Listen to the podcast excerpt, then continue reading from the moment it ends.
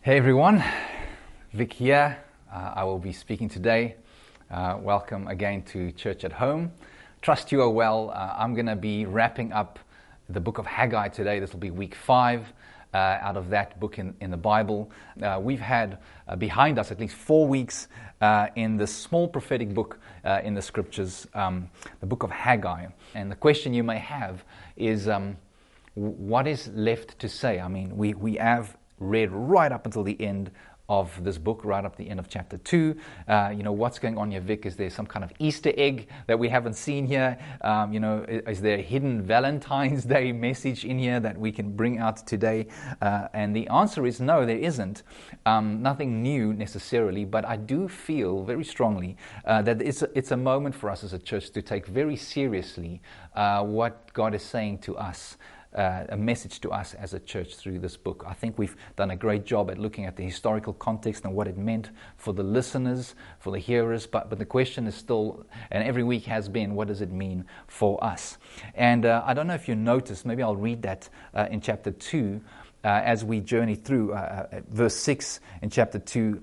Um, God is saying that, yet once more, in a little while, I will shake the heavens and the earth and the sea and the dry land. I will shake all nations so that the treasure of all nations shall come in. And I will fill this house with glory, said God. You know, he's saying that the, the, the, the latter glory will be greater than the former glory, but there will be the shaking. Know if you noticed, and if you, if you carried on reading towards the end of chapter 2, uh, this is in verse uh, 21, um, you know, God repeats himself there. He says to the governor there, um, I'm about to shake the heavens and the earth. You know, I'm about to, to shake kingdoms and nations again. Um, I'm about to do something great. Uh, and so I actually want to stop for a moment and, and just talk about this shaking. You know, I, I think it's interesting that God is saying, uh, uh, yet once more, I'm going to shake. You know, so there's a sense that uh, I'm going to do it again. It's happened before, um, and, and, and, and I needed to do that. I needed to do some shaking. We know that this nation uh, uh, was actually in exile. Uh, and so they'd come back, and that exile was a sense where God was, was uh, honoring His word, saying, if you, if you don't do what I, what I, what I t- tell you to do, there will be consequences. And, and, they, and they, they were in exile, and got shaken up a bit, and now they've returned a bit. So th- there was a sense that God has shaken them up as a nation a little bit. But He's saying, once again, I'm going to do it. Um, uh, God is committed, it seems to, to me, to, to shaking us up and shaking us out of apathy. Um, and, and the question is, what would it take? You know, some of the examples uh, we see here in the book of Haggai, how far God would go. Uh, even as we looked at the, the first chapter, we realized that there was some chastening that happened, you know, in terms of the, the, the um, you know, the welfare. It didn't go as well with them as possible. And God's saying, I'm behind this. I'm, there's a chastening that's happening here, but it's because I'm chasing you is because I want you to wake up to the truth. I want you to wake up to the glories of who I am and what I am doing. That shaking is taking place. And so um, I think the question for us is if God is so committed that He said, I'm going to once more shake, I'm going to once more make it clear that I'm the king, that I'm make, uh, building a kingdom, uh, and, and, you need to prioritize yourself and align yourself with that. You know, what, what's, what would it take for us to not fall into that trap? What would it take for God to shake us, us shake us up? excuse me. And, uh, you know, I was thinking about my son. I think I've used this illustration before, but, but it, it kind of happens so often that, you know, I find myself, uh, you know, thinking it's a new story uh, every day. But uh, my oldest son is a teenager, and, and uh, he, to wake him up in the mornings is quite an ordeal. Um, uh, you know, it's not as easy as it used to be when he was younger. Um, and so we have to shake him. And it seems like, you know, the deeper into the teens, it seems like the more shaking is required in the mornings for him to, to come out of his slumber, come out of his sleep. A great irony there because I remember him jumping on my wife and I very early in the mornings, waking us up before we we're awake when he was a baby, when he was younger. Um, and now the tables have turned. Now we're the ones jumping on him, trying to wake him up. Um, but that is, that, is, that is the case with shaking often. It's, it's like wake up, you're asleep.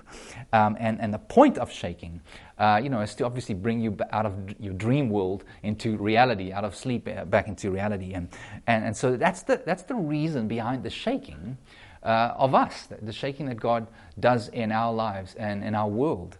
Um, it's, a, it's a testing, in one sense, of our efforts.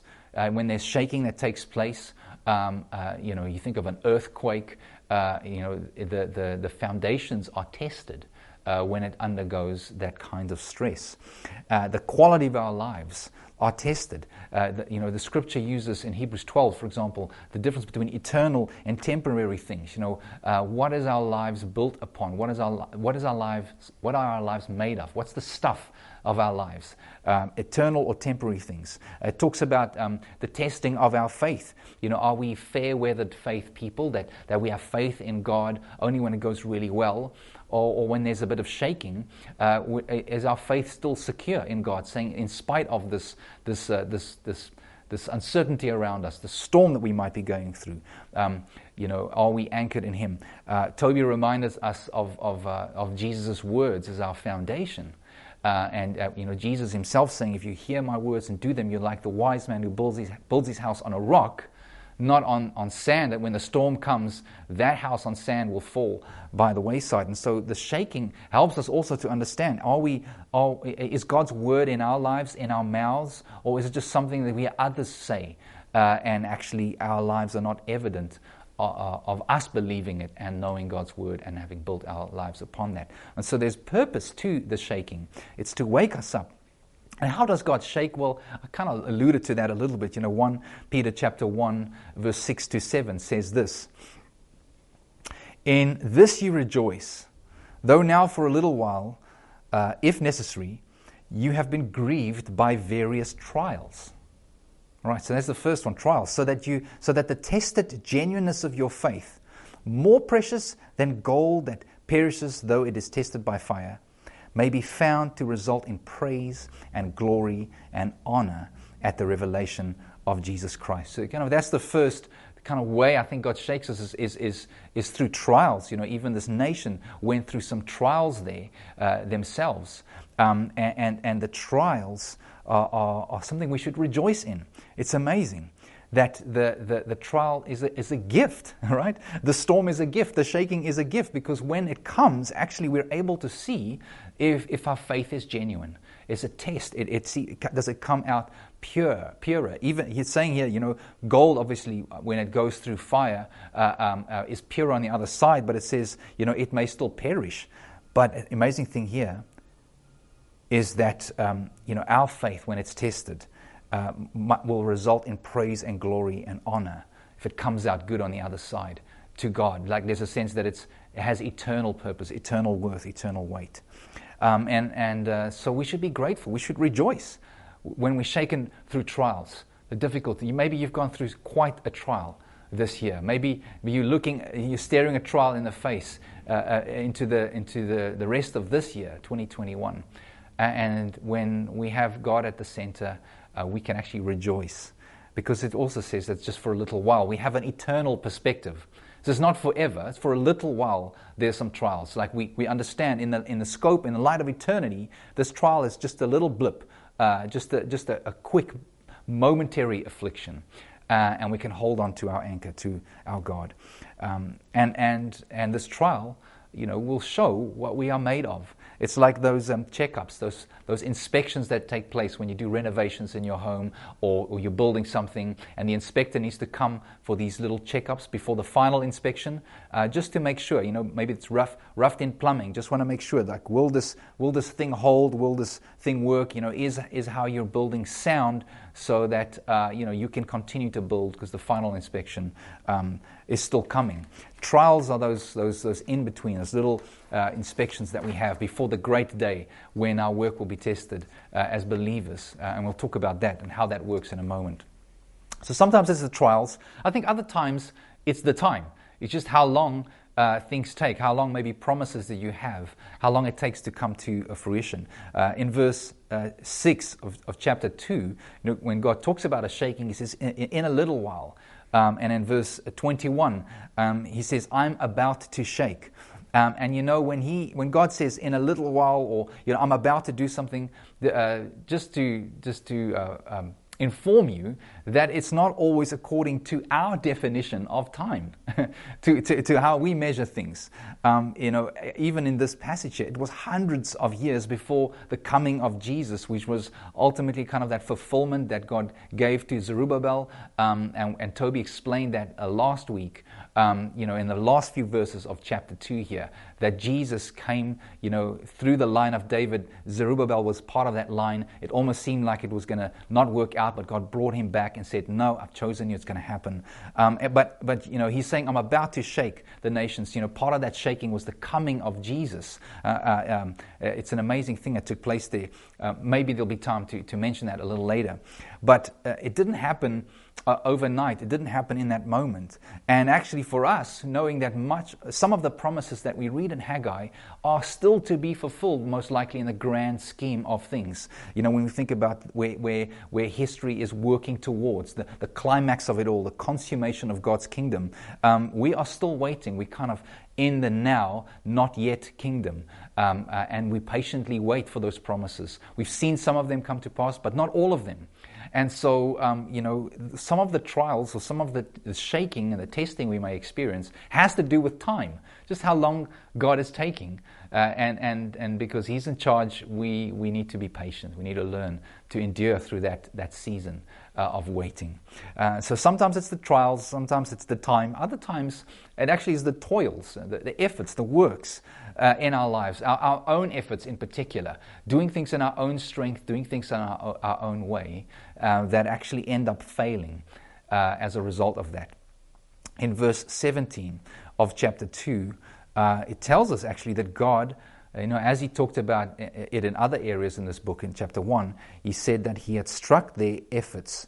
Uh, you know, I struck you and all the products of your toil with blight and with mildew and with hail, yet you did not turn to me, declares the Lord.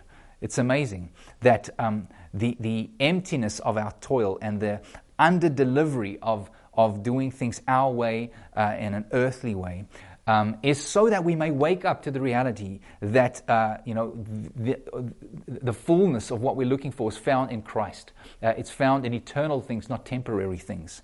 Um, and so, you know, God is saying again here, as I mentioned in chapter 1, the chastening was because God's chasing them. Here, it's like God saying, uh, you know, I've turned on your, on your toil so that you may turn to me. Uh, and so, you know, it's the toils, it's the, uh, it's the time, it's the trials. Um, but I think, you know, connected to this last thing I've mentioned is also the truth the, tr- the truth of God's goodness and God's grace that actually shakes us, you know, it wakes us up, God's kindness that leads us to repentance. The, the, fact that we are in need of God's grace and God's mercy, when we realize our deficit now, and when we, when we do things in our own strength, in our own way, that it just does not cut, it just does not satisfy. That truth is a shaking thing in many ways. Um, and, and I love how this book ends. You know, the last verse here is God saying to Zerubbabel, uh, I have chosen you. He says, um, You know, I will take you, O Zerubbabel, my servant, the son of Shealtiel and I will make you like a signet ring, for I have chosen you, declares the Lord of hosts. What an amazing thing. And so we're not just shaken by this truth that God is gracious and merciful uh, and that we are in desperate need of Him, but we're also secured by this truth. Uh, and you know, you know, I want to transition, you know, sort of from those sort of trials uh, to how do we endure those trials. And this is a clue here, this truth that, that God is our anchor, that He is gracious, uh, is the thing that secures us when we go through some of those things. Um, you know, just a little something on on being chosen. I, I, have mentioned this before. One of my favorite uh, TV shows is called The Chosen, and uh, and in episode eight in particular, there's this scene it's fictitious, you know, it's kind of a little bit made up, but based on, you know, the, the truth in Scripture, but, you know, some creative license taken there. But there's a moment where a Canaanite speaks to, to Jacob, uh, you know, one of the fathers of the faith.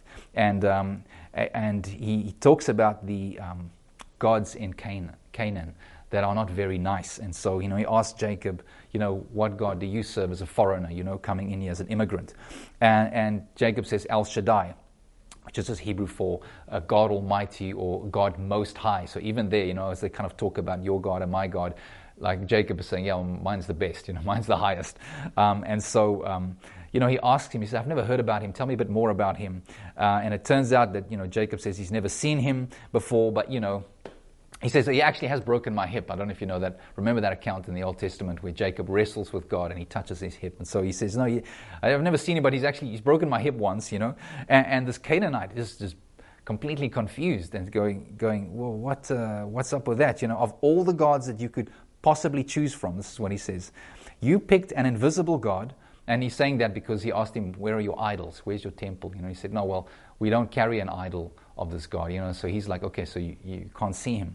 Um, he says, Of all the gods you could possibly choose from, you picked an invisible God whose promises takes generations to fulfill. That was another conversation they had there about, you know, God promising to give them a land. He says, okay, where is it? He's like, well, we're still waiting for it. It's coming. And he's like, this doesn't make sense. You can't see him. His promises take generations to fill, fulfill. So remember, I talked about time, how long it takes. And he says, and he makes you sojourn in strange, strange places. So, you know, you guys are, are, are, are pilgrims all the time. And, and then he breaks your hip. He's like, I don't understand that. He's like, why would you choose a God like that? And I love Jacob's response in this series. He basically says, uh, We didn't choose him, he chose us. It's an amazing thing to know that you are chosen by God. You can actually go through some of those dry seasons, some of those long, long moments of, of, uh, of, of not seeing promises fulfilled. You can even walk with a broken hip if you know God chose you. You can walk a little bit with a limp if you know that you're chosen. You know, and uh, you know, at the end of chapter 2 in Haggai, there's a reference there to uh, some of the victories that God's given them as a nation. Um, in verse, uh, let me see, verse 23, uh, verse 22 actually. Uh, God says, you know, He's going to overthrow the throne of kingdoms. He's about to destroy the strength of the kingdoms of the nations and to overthrow the chariots and the riders. That's actually a reference to Exodus, the Exodus where Israel was rescued from slavery there. Uh, and the horses and their riders shall go down. And then he says, Everyone by the sword of his brother. That's another reference to, in Judges to the victory that was given to Gideon. Remember, Gideon whittled down his army to just 300 men, and they, and they had victory over the Midianites.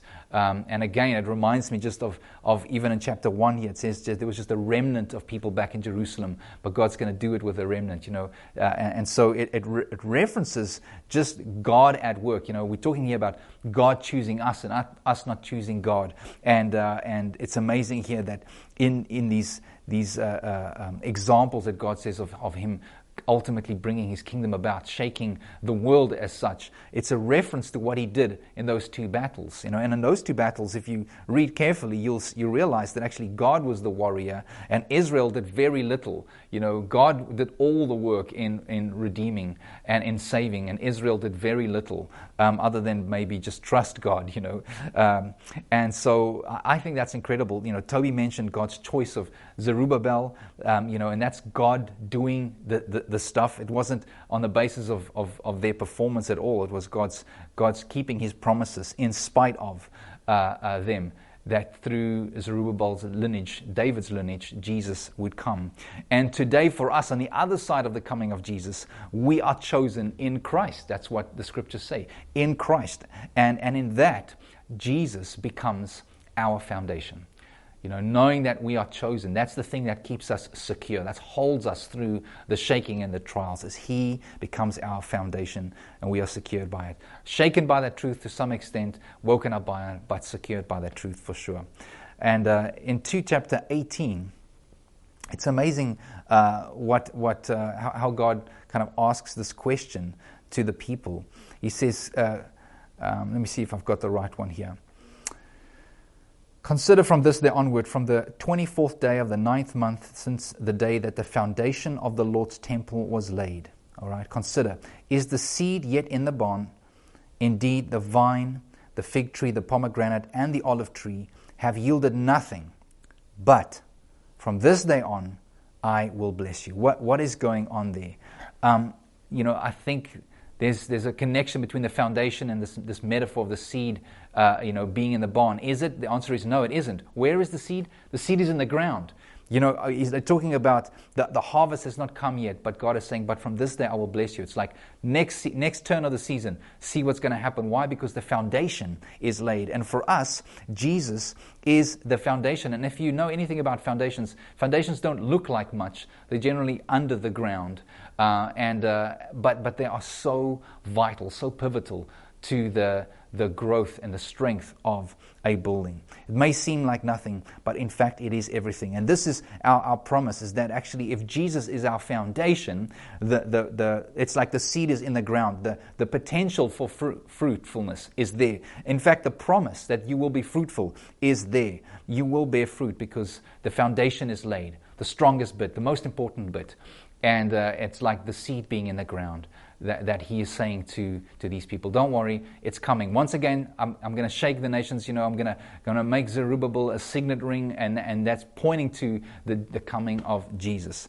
Um, and, uh, and I think that's why when we read about the latter glory being greater than the former glory, um, what is coming being greater than what was before. Uh, you know, Mike reminded us of how amazing the temple before this was. It was incredible. There's a sense that they could never replicate, not at least with the resources at hand at that moment. They couldn't replicate that amazing temple. And so, how can the latter then be greater than the former, the latter table? Well, uh, uh, latter temple, sorry. Uh, firstly, because a person is better than a palace. Uh, I, I, always, I, you know, I, and it's pointing to Jesus. Jesus, who's ultimately the fulfillment of the temple. You know, he, he's everything, and every metaphor in many ways, yeah, he, he fulfills. Um, and, and I think of people who pay money to go see amazing homes. You know, Elvis's home in South Africa. You can go to Nelson Mandela's home, or you can go to uh, you know Bishop Tutu's home, um, and uh, you know there's there's all these. Um, amazing homes that you could visit. But the homes themselves are not that spectacular, to be honest. You know, Nelson Mandela has got two homes, one sort of wealthier suburbs and one in sort of the townships that he grew up in. They're kind of fairly average homes in comparison to other homes. But what makes the home so special is the person that lives in that home, the person that, that, that used to stay there. And, uh, you know, eh, for us, uh, you know, the temple uh, is not about the the, the, the, palace, the structure, but the person, the, the, presence of God ultimately that these, these guys uh, knew would be part of the temple, and then ultimately the very presence of God in the form of Jesus, uh, who, who came uh, as a fulfillment of the temple, the, the, the final temple in that sense. Uh, and then it's amazing that as he died and he rose and he was resurrected, uh, uh, ascended into heaven, poured out his spirit upon his people. And then, as we will read in some verses here, we are now the, a temple uh, by which the Holy Spirit dwells. So, like he kind of passed that, that image on that we, the body of Christ, is that the household of faith. We, we are now temples of the Holy Spirit. It's an, an amazing thing. And it's all because of his presence in and with us, about the person uh, not about the palace. And, and so, you know, let me end off by just, you know, thinking about this implication for us as a church. Um, and, and, and what does it mean to, to build our lives upon Jesus uh, as the foundation uh, and for us to sort of endure uh, as a result, therefore, you know, through the trials that may come our way. And, uh, you know, the Bible describes it in two ways. Um, one is that we are being built in continually, built into a temple, um, and that's corporately. Uh, and, and the other way is more of a personal being, uh, or us building upon the foundation, you know, as individuals. Let, let, me make sense of those two things by just reading the, the scriptures to, to help you see that. Um, in both these cases, as I said, Jesus is the foundation. And so building onto uh, Jesus as the foundation, a kind of a personal thing. We can see that in 1 Corinthians chapter 3. We'll read from the second half of verse 10 all the way through verse 15. It says, Let, let each one take care how he builds upon it. For no one can lay a foundation other than that which is laid, which is Jesus Christ. Now, if anyone builds on the foundation with gold, silver, precious stones, wood, hay, straw, each one's work will become manifest, for the day will disclose it, because it will be revealed by fire, and the fire will test what sort of work each one has done. If the work that anyone has built on the foundation survives, he will receive a reward. If anyone's work is burned up, he will suffer loss, though he himself will be saved, but only as through fire. So, what's going on here? This is a description of the life of a believer that is, is likened to building upon a foundation, and in this case, no other one than Jesus Christ. So, a believer is uh, someone whose faith is in Jesus, believe the gospel, builds their life upon that. But how they build will be tested. The, the day speaks of that final judgment day, the, the, the kind of climax of history. And, um, and so, there's a warning for us um, that nothing built outside of Jesus as the foundation, first of all, will stand. So maybe, maybe you're listening today and you're not a Christian, and, I want to say to you, as, as amazing as your life may be, you know, even building perhaps with what is, what is described as gold, silver, and precious stones that could make it through, you know, a, a furnace in terms of testing its purity, it's saying that if you're not upon the foundation of Jesus, it will not stand. Um, and so, and so, if not on Christ, you know, it, it will fall. But to a Christian, the, the warning is, is also that, of course, um, uh, we can do worthy work, you know, outside of Jesus. It will not stand, just like like like uh, those who have rejected Christ as their foundation. But also, we can build uh, in an unworthy way upon this worthy foundation, upon the foundation of Jesus. Um, you know, we can live our lives uh, and, and do things and pursue things that are void of the weight and the eternal glory, things that can be easily consumed, things that will not stand. You know, that when the shaking comes, it's clear. Uh, you know, maybe it's a, it's a house of cards. And, and I want you to notice that God's grace is still at work here for a believer because they say that you will survive, you will suffer the loss of your, of your life's work being tested, but you will be saved, but as one through the fire, in a sense. And so it, this has got nothing to do with working to be saved. This has got nothing to do with living your life in such a way that your life earns salvation. No, that's what the foundation of Jesus is all about, is that He earned foundation for you. You put your faith in the firm uh, uh, foundation of Jesus' finished work, completed work for you, that you don't have to do anything other than your faith in what He has done for you to be saved. But then you live your life as a follower and a disciple of Jesus. And actually, sometimes what you do, how you live your life, the choices you make. It's like wood and hay and, and straw, things with no substance. You know, a bit of a fiery trial comes, boom, it's gone. It, it, it doesn't, doesn't, doesn't last. Um, but if we, if we live our lives for God's glory, the things that matter, of, that are of eternal consequence, we make decisions, we live self sacrificial lives like Jesus did, we, we follow his example. Actually, when trials and tribulations come our way, we, uh, we not only are secure because we're upon him as a foundation, but the things that we've done make it through the way. And, and scripture talks about us you know, being rewarded for that. You know, that's, that's not rewarded with salvation, it's a different kind of reward that the Bible speaks about. Uh, you know, wanting to hear from Jesus.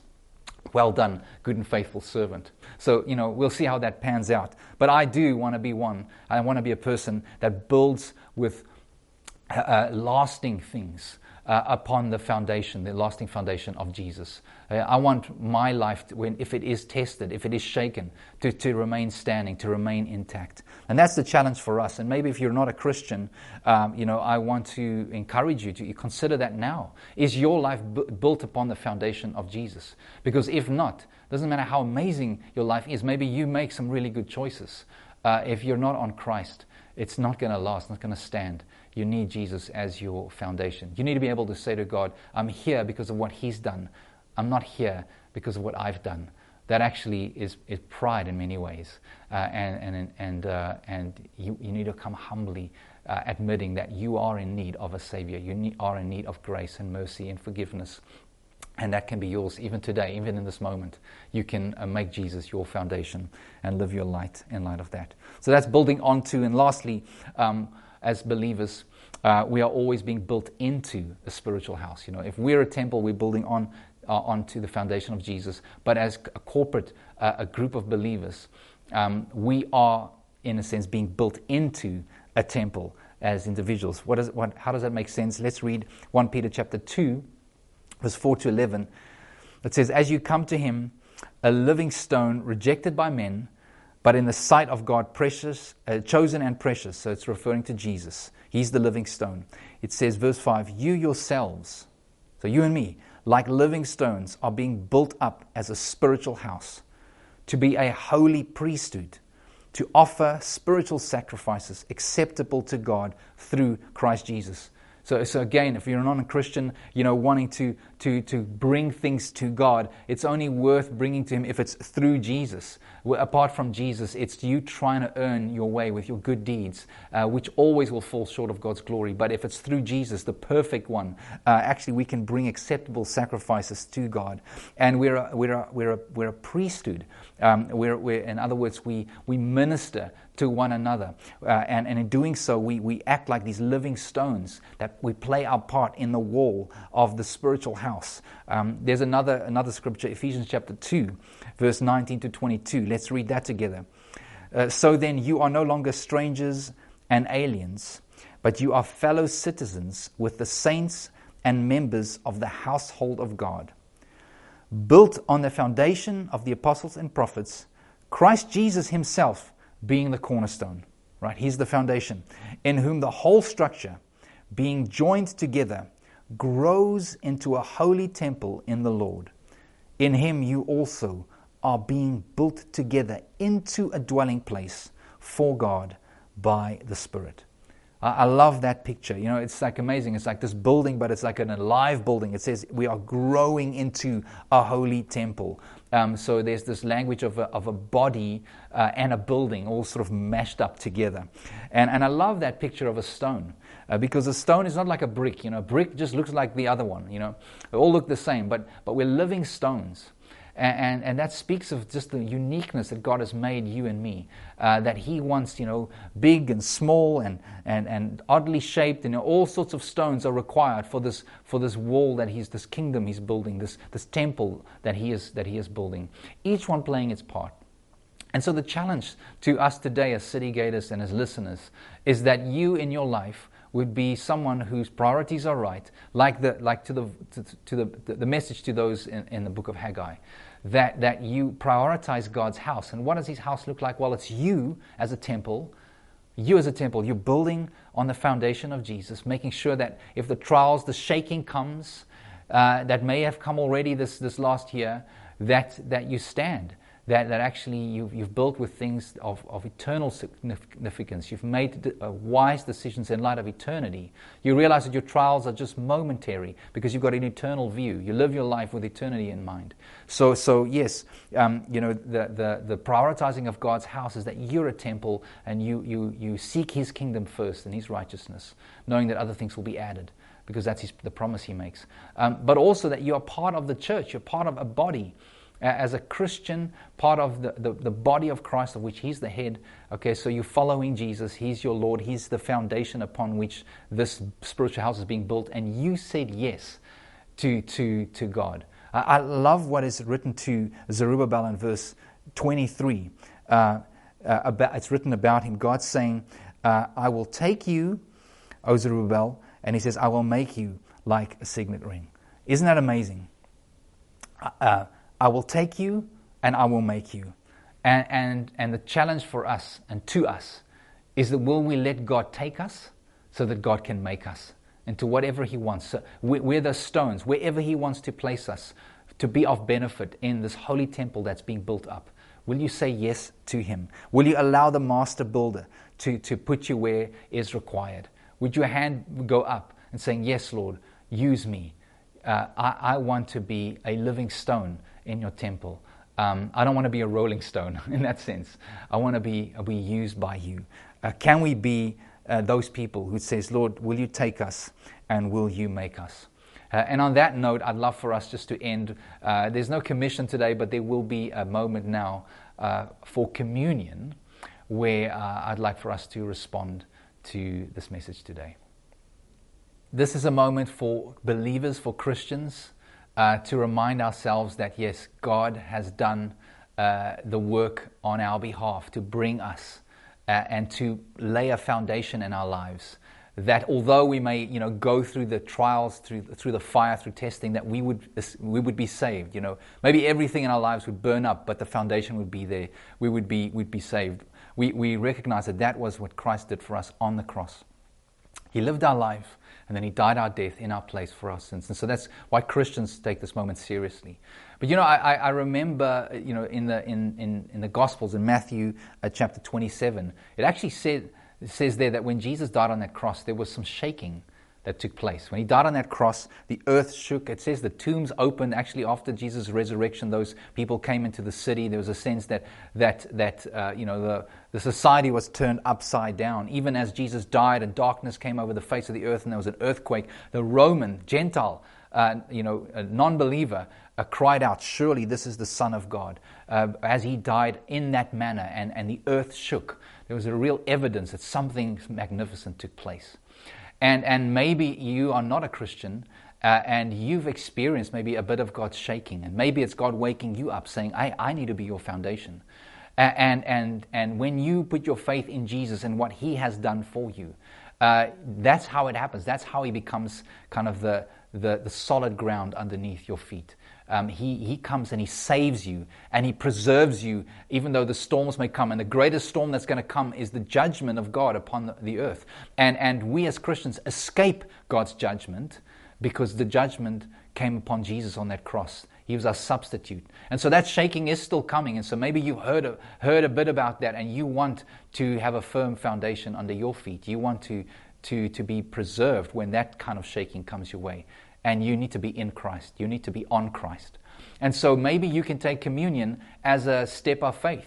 Maybe you know you can think about the, him dying in on, in your place, his, his body given for you, his blood shed for you that would wash you clean of your sins. And you can have your own shaking moment, like it maybe was on that day when he died on the cross, and, and others around shouted, Surely this is the Son of God. You can say, Jesus, you're the Son of God. You're the Savior of humanity. You're my Savior. And so I want to invite you um, to, to take communion with us as your first act of faith, as, as your first mo- time, moment of believing and trusting in Jesus and, and building your life upon Him, the firmest foundation ever. And so, uh, for us as Christians, uh, this is our moment to, to, to remind ourselves that our lives uh, ought to be built upon Jesus. And, and we uh, uh, are ones, as He's given up, He gave His body to save us. I want to encourage you as a Christian to give your body, uh, you know, as, as the, the, the word says, um, uh, to offer up your bodies as living sacrifices, uh, acceptable to Him. Um, that, that is our response when we look at the cross and His body given for us. We say, Yes, Lord.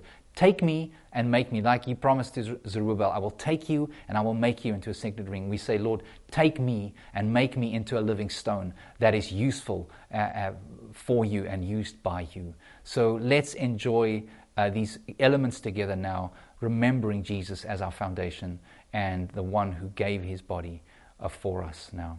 So uh, we, we break this bread in remembrance of his body given for us.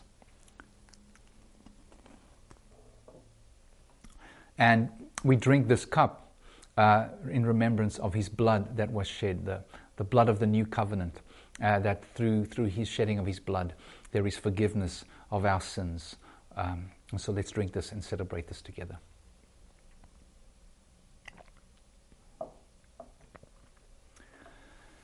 Let me end off by praying for all of us. I know I have not prayed yet. You know, I, I normally start at the beginning, but I'm going to end with a prayer now. So join me if you can. Heavenly Father, we are so grateful for your word. We thank you for uh, the truth that both shakes us and secures us. We thank you, Jesus, that you are truth. Uh, and I pray that every single person would align themselves with your truth today, would be built upon the truth of who you are, Jesus, and would be built into your holy temple, which is your church, of which, Jesus, you are both the head and the foundation. Um, Lord, we just want to make everything about you. So, will you help us as a people to respond to this message uh, that was given through Haggai to the people of their day?